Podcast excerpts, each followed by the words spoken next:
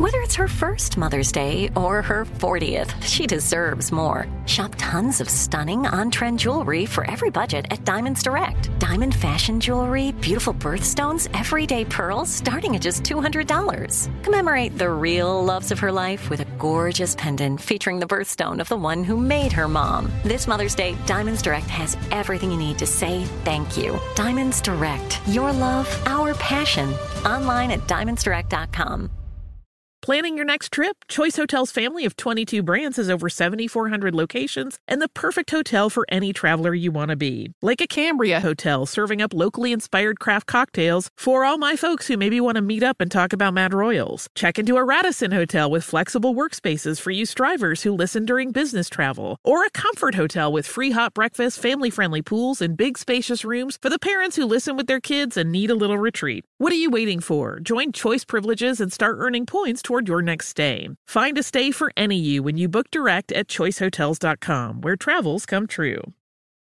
What does every grocery store aisle now have in common? Products that come in paper packaging. And not just the obvious ones like cereal boxes and juice cartons. From beauty products to boxed water, there are more opportunities to go papertarian than ever before. So why should you? Because paper comes from a renewable resource and can be recycled up to seven times. Simply put, it's the smart choice for the environment. And it turns out the easiest choice for you. Learn more at howlifeunfolds.com slash papertarian.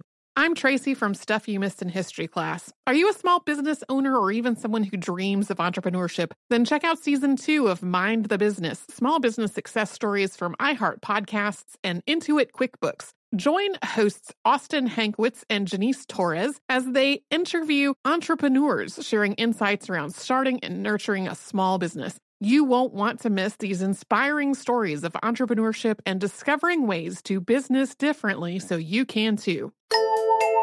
Welcome to Stuff You Missed in History Class, a production of iHeartRadio.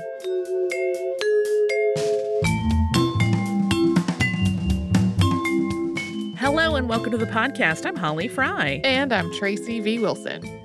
So, Tracy, the name Robert Houdin came up on the show recently. It was on our classic episode that we ran about Harry Houdini. Yep.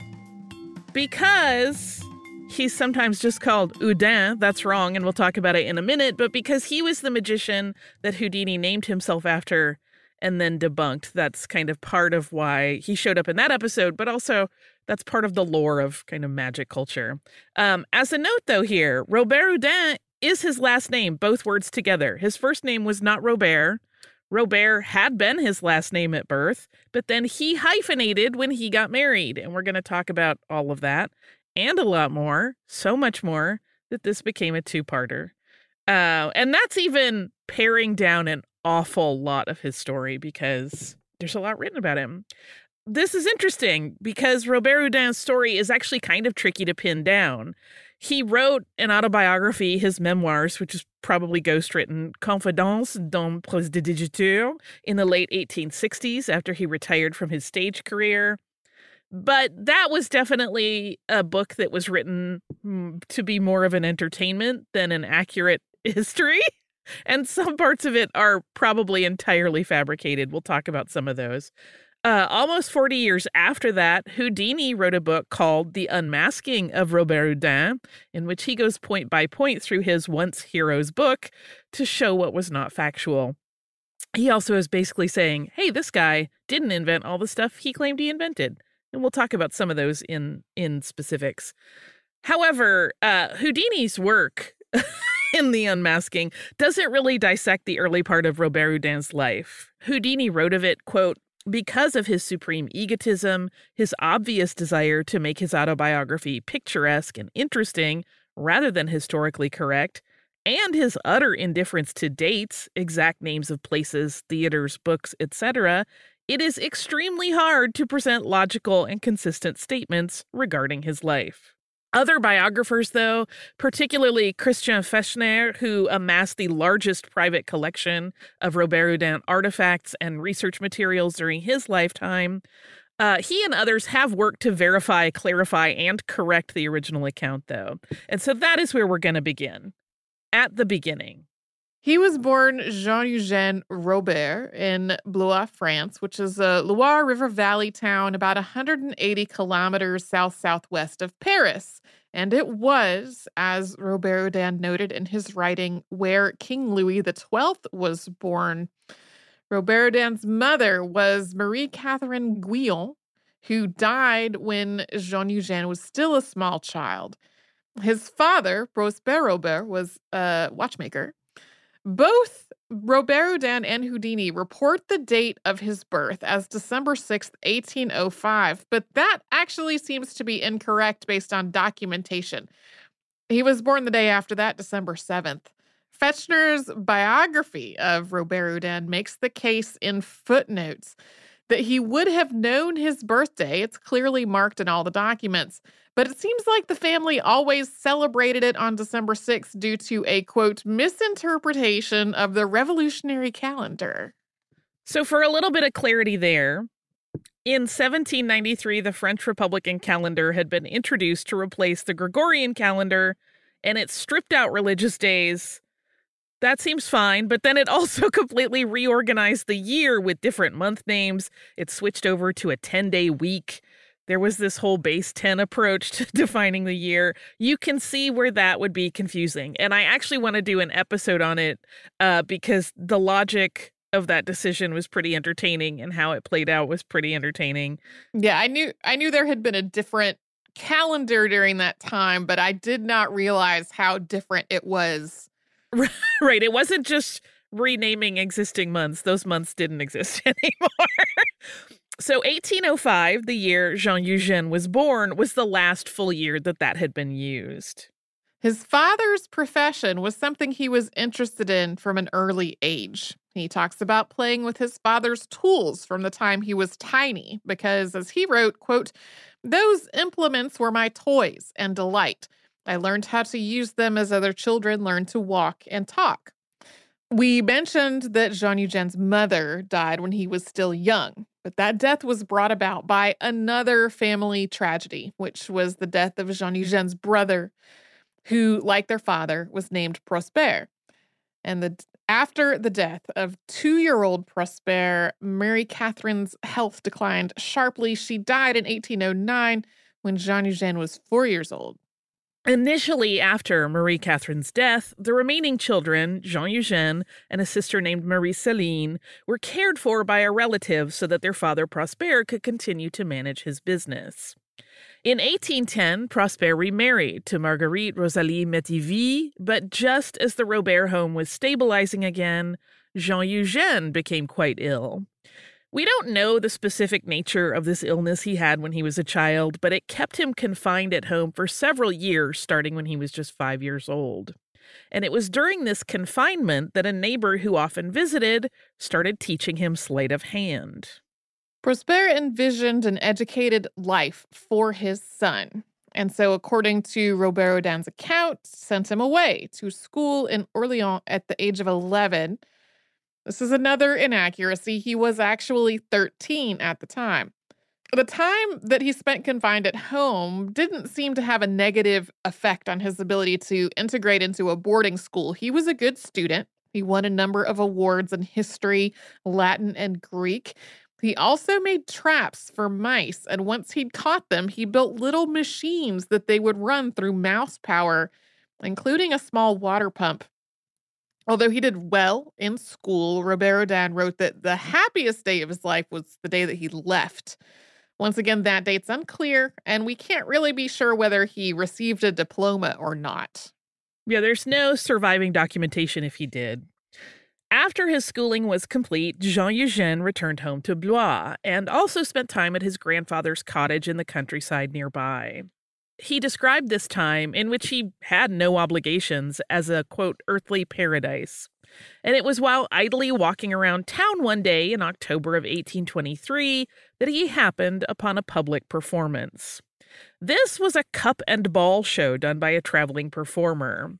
And Robert Houdin described this performer as, quote, a tall fellow with a quick eye, a sunburnt face, long and crispy hair, and he stemmed his fist in his side while he held his head impudently high.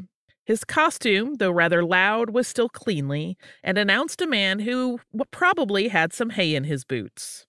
Jean Eugène was so enthralled that when it finished and the performer offered to sell him a pamphlet describing his secrets, he gladly bought it. But this really only contained the dialogue that the performer had used in the show and some very purposefully vague notes about the trick that he was doing. There was no real explanation of how the trick was done. So, just in case you don't know what the cup and ball trick is, it's an act where a performer moves three cups and three balls around in varying stacks, basically making it appear as though the balls are passing through the cups.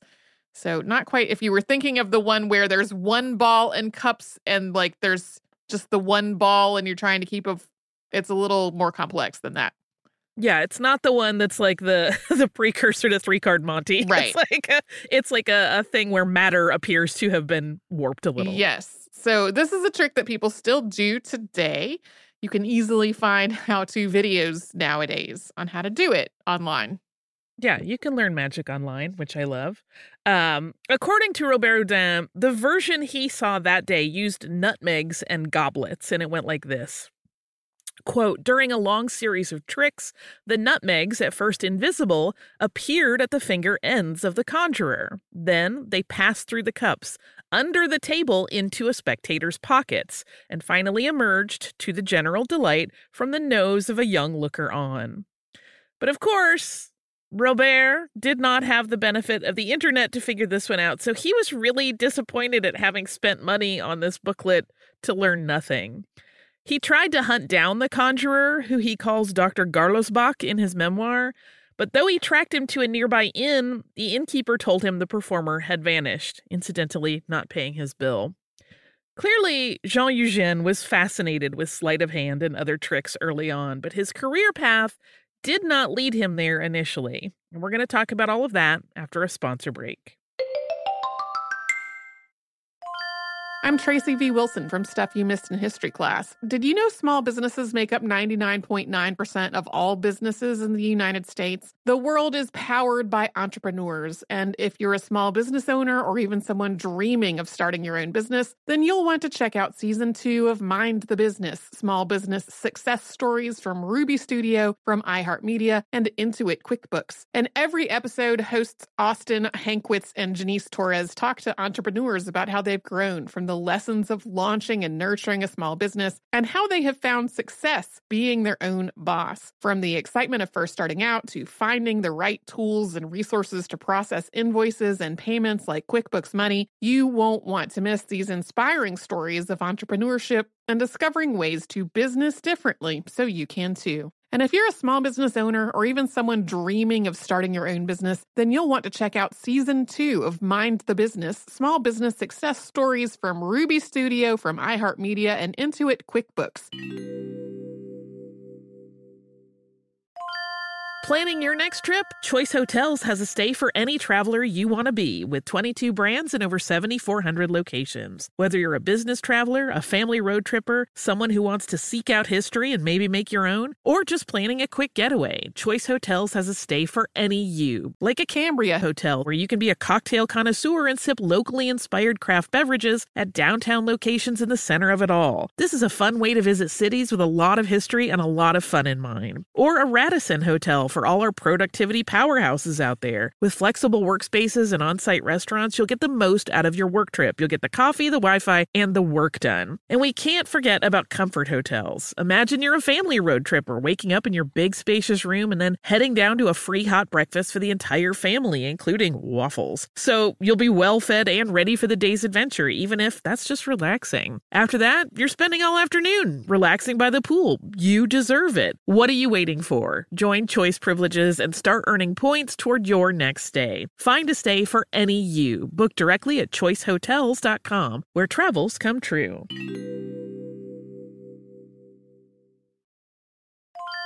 When you think about the future, what kind of technology do you envision? Whatever the future holds, artificial intelligence will undoubtedly be at the heart of it all. Join Graham Class as he hosts season two of Technically Speaking, an Intel podcast from Ruby Studio in partnership with Intel. Explore the future of technology that's rapidly evolving our world today with the help of AI. There is still so much work and research needed to fully understand the power and potential of AI, and Intel is at the forefront of implementing AI in revolutionary technology that's changing the world we live in for the better. In each episode, Graham interviews the minds transforming medicine and healthcare, retail, entertainment, personal computing, and more while pioneering new uses for AI in these spaces. Tune in every other Tuesday and explore the latest technology that's changing our world today and creating a more accessible tomorrow. Listen to Technically Speaking, an Intel podcast on the iHeartRadio app, Apple Podcasts, or wherever you get your podcasts.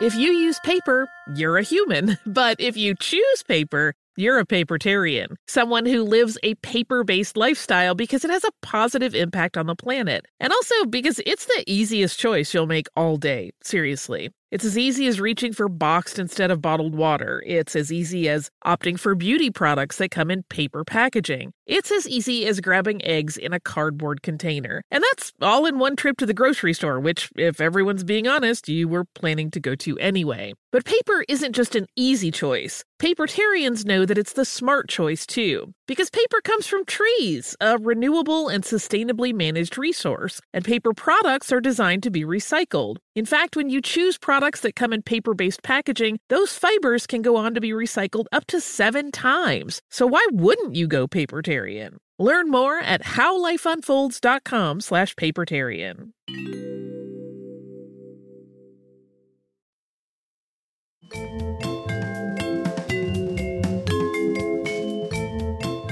From an early age, Jean Eugène had wanted to be a watchmaker like his father and to also make other clockwork mechanisms.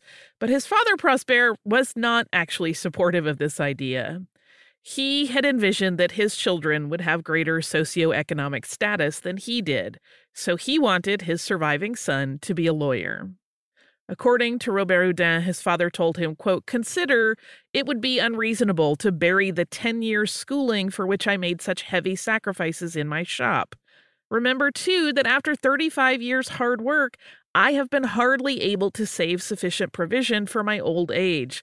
Then, pray, change your resolution and give up your mania for making a parcel of filings. So, for a while, Robert Houdin worked in an unpaid apprenticeship as a clerk for a notary. He copied legal papers there. By all accounts, he had just extraordinarily beautiful handwriting.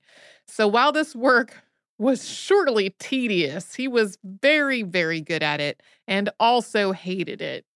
Yeah, there are examples you can find of some of these documents that he copied in various biographies of him. And he does have handwriting so beautiful it looks like art. Like it's legible, but also very calligraphic and it's very, very pretty. But if you don't like it, doesn't matter. uh, one day, his father had received a snuff box which had been brought into his shop for repair. This box sounds incredible. According to Robert Houdin, it had a clockwork scene that was embedded in the lid. And this was a hunting scene that featured a rabbit running, pursued by a hunter and his dog. And when we say that, it's not still, it's literally a clockwork that's moving. The tiny clockwork hunter could shoulder his rifle and fire it. The object reportedly made a popping sound at this point in the scene, and then the rabbit would run away, followed by the dog. This all sounds really mind blowing and complex. And Jean Eugène said that he surreptitiously drew a detailed diagram of all of the snuffbox lid's workings. He did not dare work on that actual box himself, but he had the idea that he could make a copy of it. So he got up early every morning and worked secretly in his father's shop before he went to work. It took a year, but he completed his replica, and when he assembled all the pieces, it worked. And when he showed this to his father, thinking, haha, I will win him over, he will say, Yes, of course you can be a watchmaker. This is your passion. And Prosper was impressed, but then he told him, quote, You had better take no pride in your skill, for it may injure your prospects. He moved next to a salaried position in a lawyer's office, basically as an office boy who ran errands and kept the offices tidy. This job was in Avaray, a bit north of Blois, and for the first time, Jean Eugène had money and free time. He also had access to the firm's library. He used that library to expand his knowledge, particularly in the area of the natural sciences. He was trying to reconcile himself to a future as a notary, but he also could not stifle his impulses to work on creating these little machines. Before long, he had redesigned the canary cage that his boss kept in the waiting room to entertain waiting clients so that the birds activated mechanisms that let them access food and baths and better perches with treats. This led to a serious discussion with his boss that did not end the way you might expect. The notary offered to speak to Prosper Robert on behalf of Jean Eugene and to make the case that really the younger Robert was not going to be happy and fulfilled in any job unless it took advantage of his inventive love of the mechanical world. This actually worked. Prosper, who had been so opposed to his becoming a watchmaker, finally acquiesced at this point, Prosper had sold his business to one of Jean Eugene's older cousins, Jean Martin Robert, who became his mentor in watchmaking. The two men would be in business together for the next four and a half decades, although not in watchmaking. No, some of it was in watchmaking, but not all of it. Uh, because cousin Robert encouraged Jean Eugène to study watchmaking seriously, the younger Robert ordered a copy of Traité d'horlogerie, the watch trade from the local bookseller. And according to Robert Houdin's memoirs, this was a significant development for him in his career because when he received that parcel and took it home and opened it up, it was not what he ordered. Instead of the manual of the watchmaker's industry that he was expecting, he got a two volume set of Amusement des Sciences, that's scientific amusements. And when he opened this incorrect book, he was completely absorbed and began reading it without even meaning to. He attributed his finding of his life's calling to this accidental switch by the bookseller. A good point to remind listeners that his memoirs were intended to be entertaining above all else. There are a few different points where he says, and that was the most important moment of my life.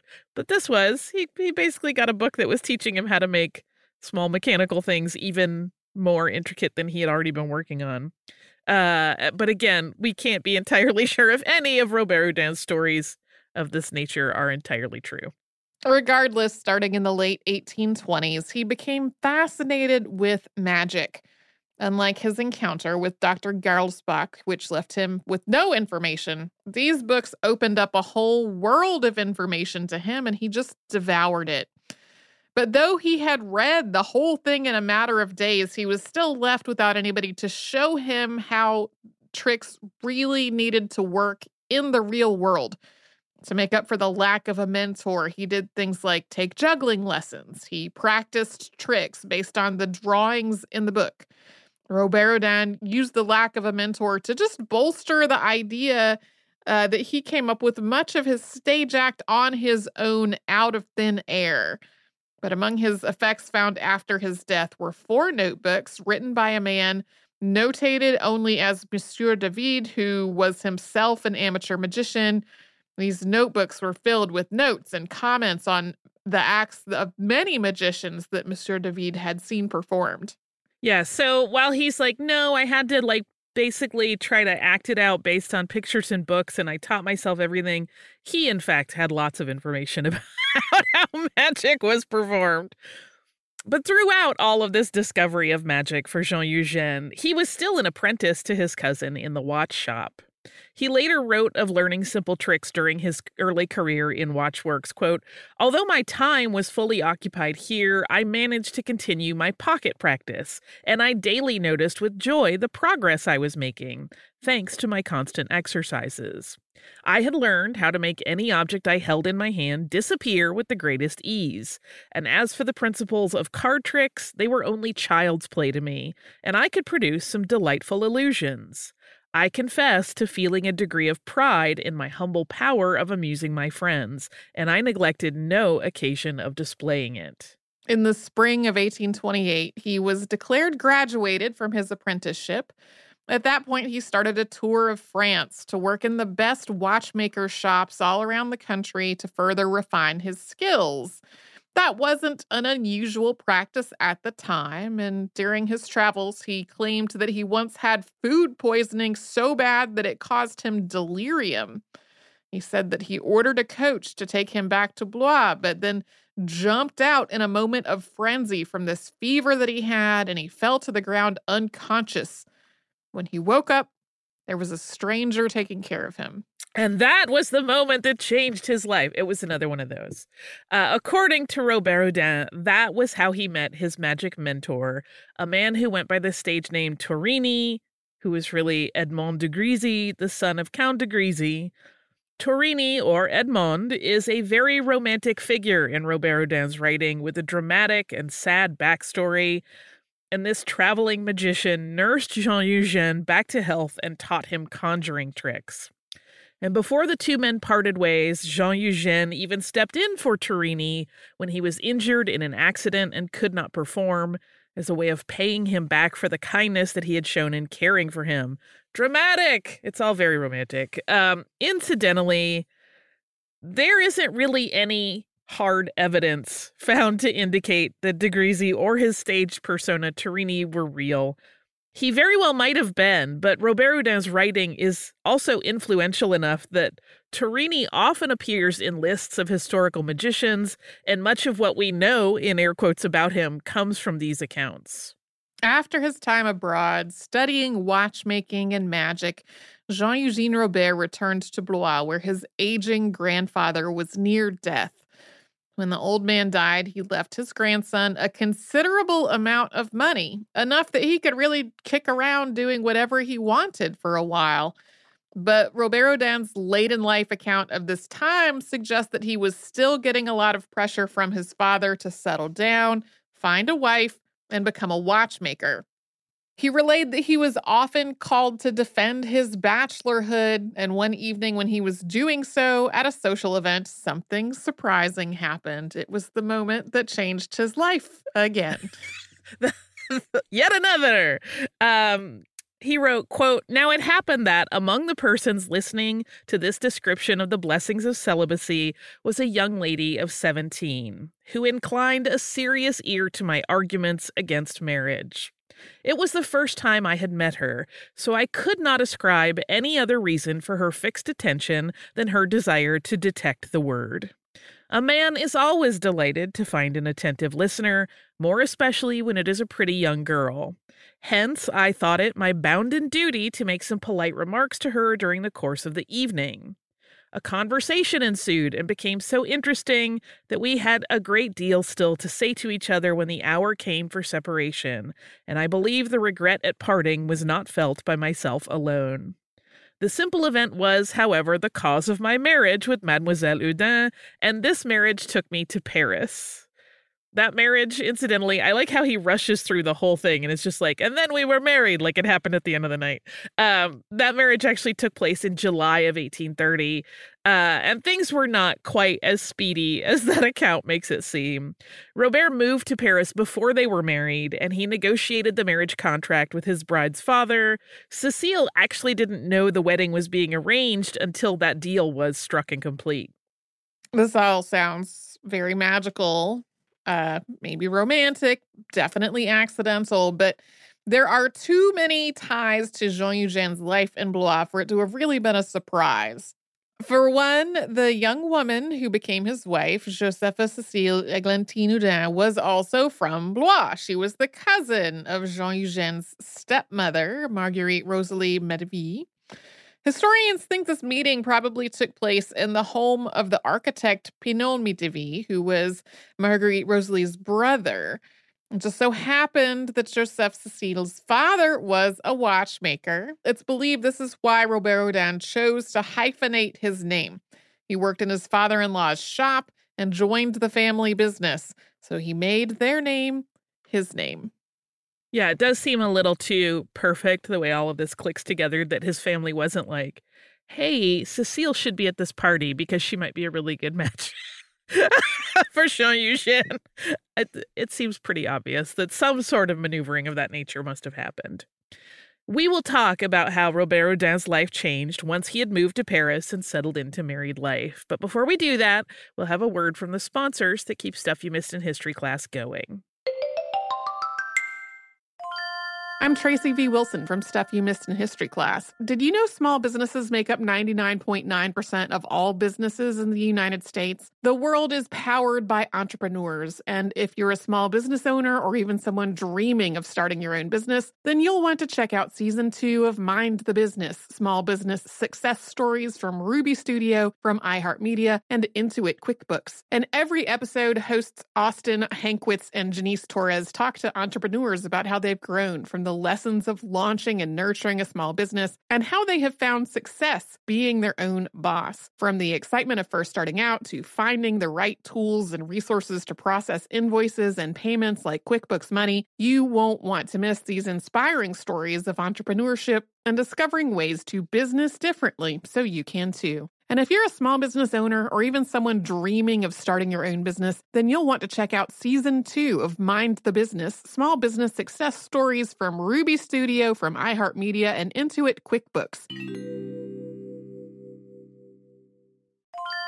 Planning your next trip? Choice Hotels has a stay for any traveler you want to be with 22 brands and over 7,400 locations. Whether you're a business traveler, a family road tripper, someone who wants to seek out history and maybe make your own, or just planning a quick getaway, Choice Hotels has a stay for any you. Like a Cambria hotel where you can be a cocktail connoisseur and sip locally inspired craft beverages at downtown locations in the center of it all. This is a fun way to visit cities with a lot of history and a lot of fun in mind. Or a Radisson hotel for all our productivity powerhouses out there. With flexible workspaces and on site restaurants, you'll get the most out of your work trip. You'll get the coffee, the Wi Fi, and the work done. And we can't forget about comfort hotels. Imagine you're a family road trip or waking up in your big spacious room and then heading down to a free hot breakfast for the entire family, including waffles. So you'll be well fed and ready for the day's adventure, even if that's just relaxing. After that, you're spending all afternoon relaxing by the pool. You deserve it. What are you waiting for? Join Choice privileges and start earning points toward your next stay. Find a stay for any you. Book directly at choicehotels.com, where travels come true.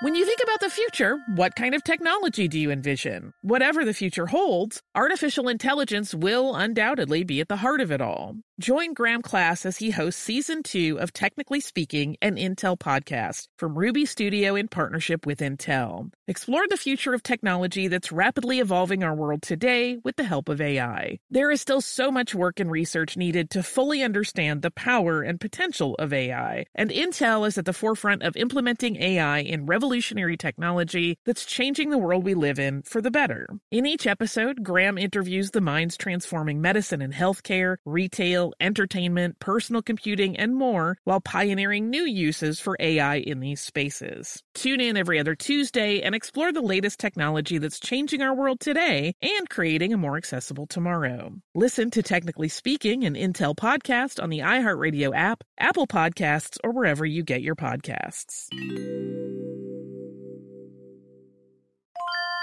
If you use paper, you're a human. But if you choose paper, you're a papertarian, someone who lives a paper based lifestyle because it has a positive impact on the planet. And also because it's the easiest choice you'll make all day. Seriously. It's as easy as reaching for boxed instead of bottled water. It's as easy as opting for beauty products that come in paper packaging. It's as easy as grabbing eggs in a cardboard container. And that's all in one trip to the grocery store, which, if everyone's being honest, you were planning to go to anyway. But paper isn't just an easy choice. Papertarians know that it's the smart choice too, because paper comes from trees, a renewable and sustainably managed resource, and paper products are designed to be recycled. In fact, when you choose products that come in paper based packaging, those fibers can go on to be recycled up to seven times. So why wouldn't you go papertarian? Learn more at howlifeunfolds.com slash papertarian.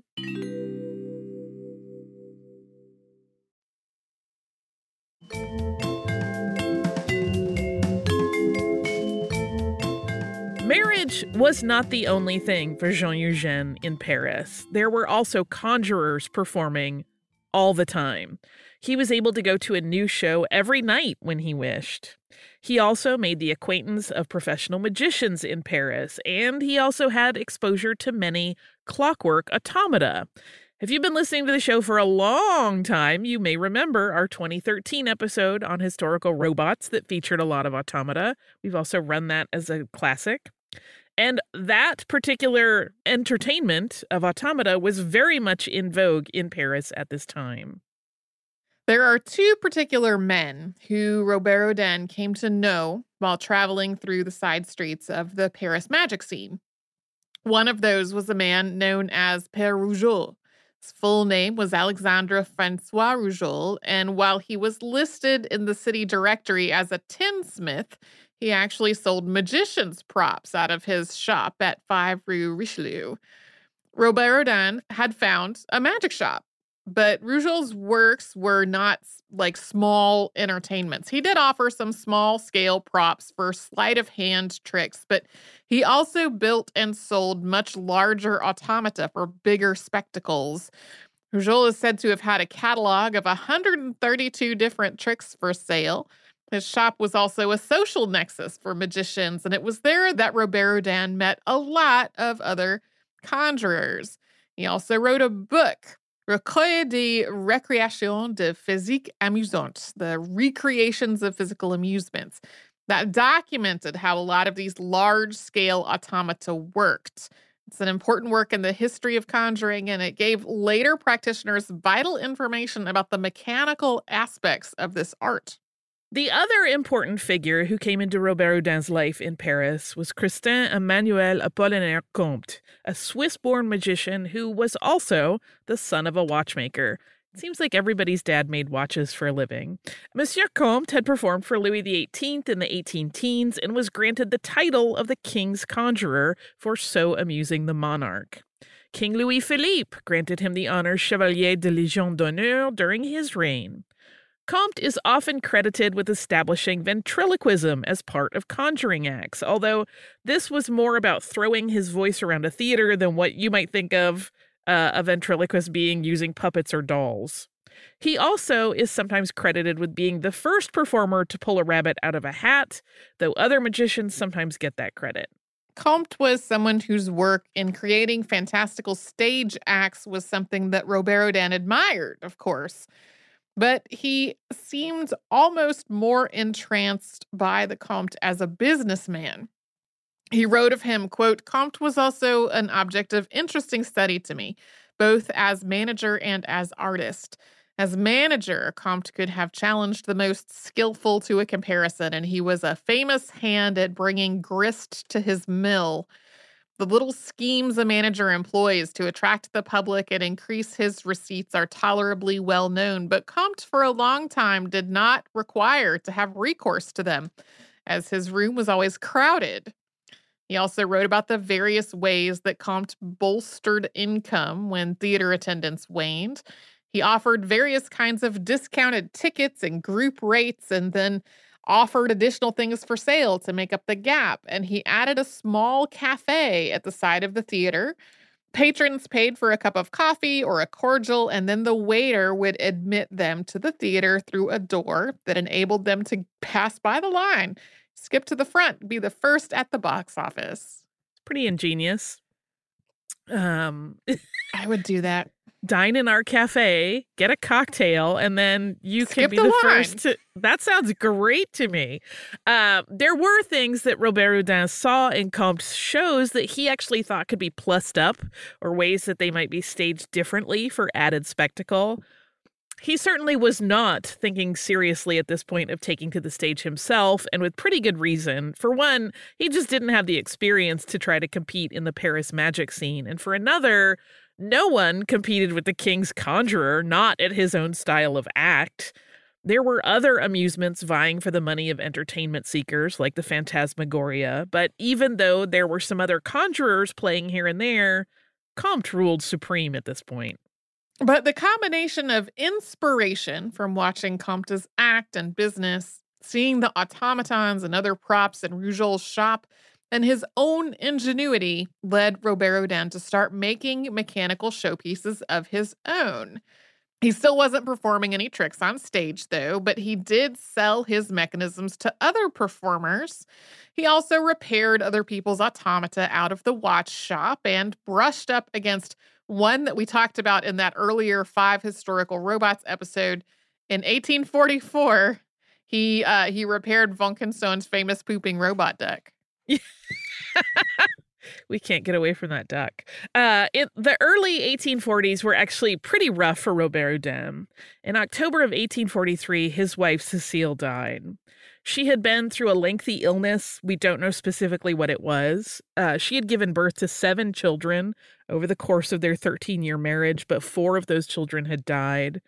Their surviving children, Emile, Marie Rosalie, and Prosper Eugène, had to be cared for. While Emile, the eldest, stayed with Jean Eugène, the younger two children went to Blois to stay with their grandfather.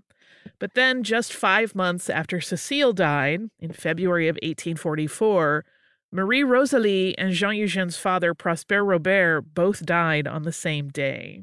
At this point, Robert Houdin had his two sons to care for, and he didn't really know how. So he remarried. The young woman was Marguerite Francoise Olympe Braconnier, who went by Olympe. She was 28, and according to Robert Houdin's correspondence with a friend, she had not initially wanted to get married. She had resolved that she would stay single and live with her mother.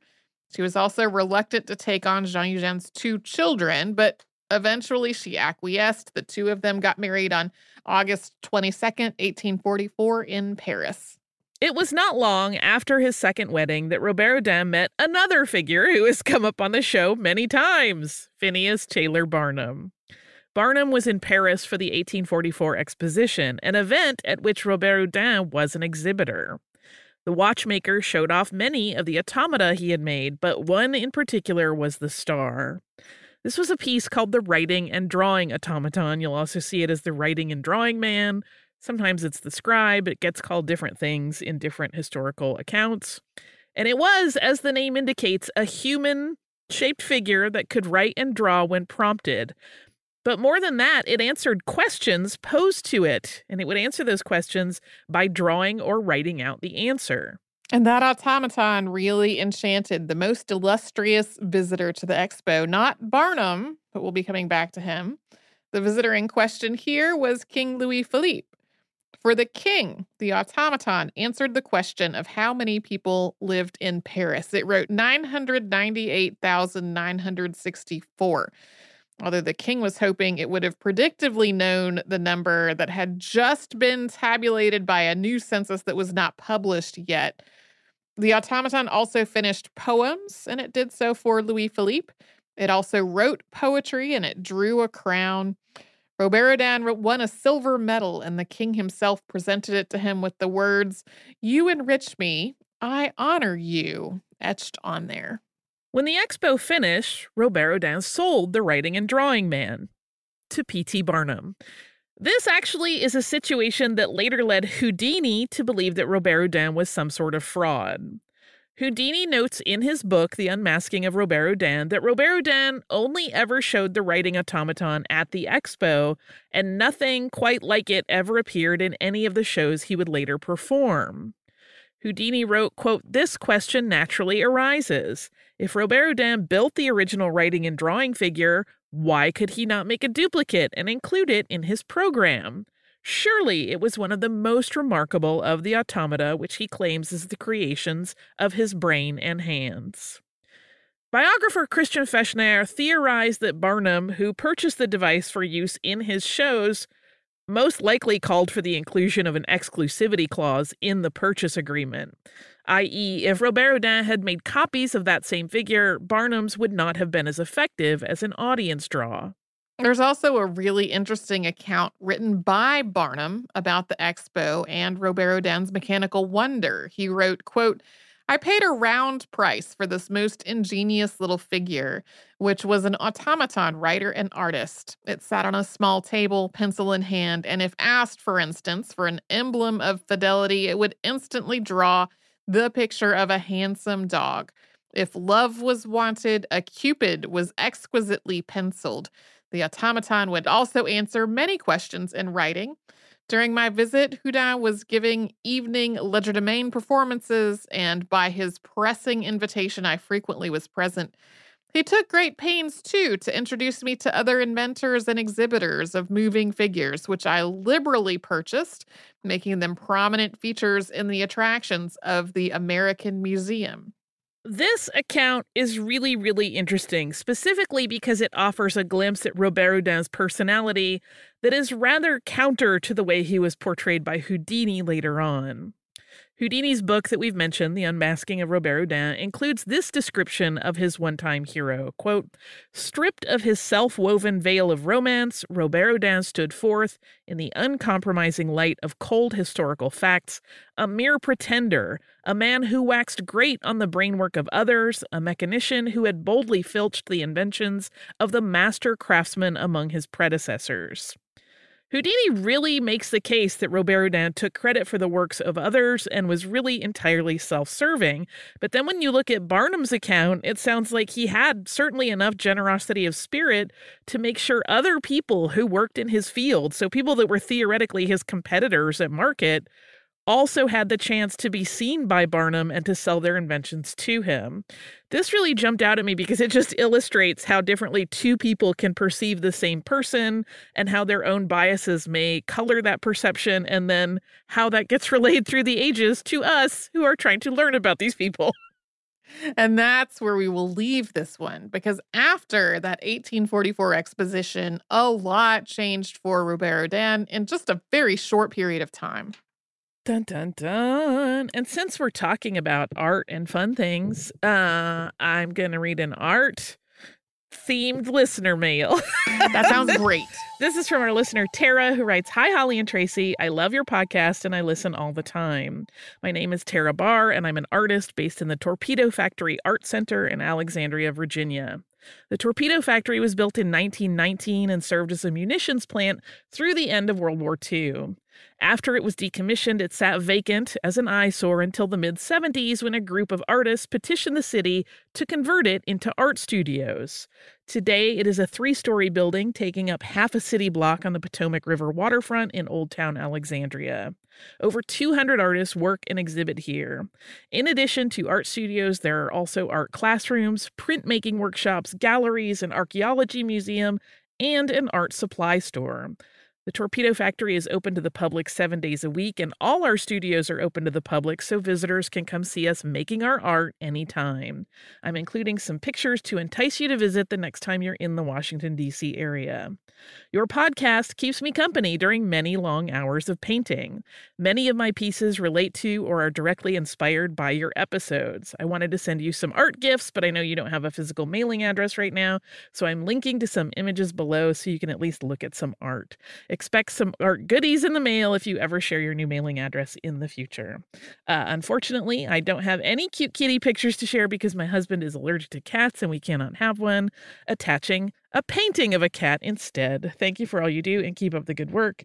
Uh, Tara, uh here's the thing tara is amazing uh mm-hmm. and i normally wouldn't we don't usually give people's first and last names out of respect for their privacy but sh- since she uses her name public facing as an artist uh i did i will also tell you that in looking at her art i bought a painting this morning. So uh tara thank you for alerting me to your work because uh i think that's gonna be a christmas present for my husband. Um also go check this out i i just did a quick google search for torpedo factory art center and there are a lot of amazing artists there doing really amazing work i did not know this place existed and now it's top of my list should i be in dc in the future because it looks really cool and it's it's like a magical wonderland if you're into art. It's like a lot of great artists doing really cool art, and you could learn there if you wanted, and you can watch them make art, and you can buy art supplies. This is a theme park of art, basically. Yeah. so um, definitely go check that out if you're interested. It's very, very cool. Um, Tara, thank you so much for sending me this. And I love your work. And I really like that kitty painting. That might have been what I was looking for when I went today and ended up buying something completely different. Um, if you would like to write to us and share the art you're making or whatever it is that's on your mind. You can do so at History Podcast at iHeartRadio.com. You can also find us on social media as Missed in History. And if you have not subscribed yet, you can do that on the iHeartRadio app or wherever you listen to your favorite podcasts.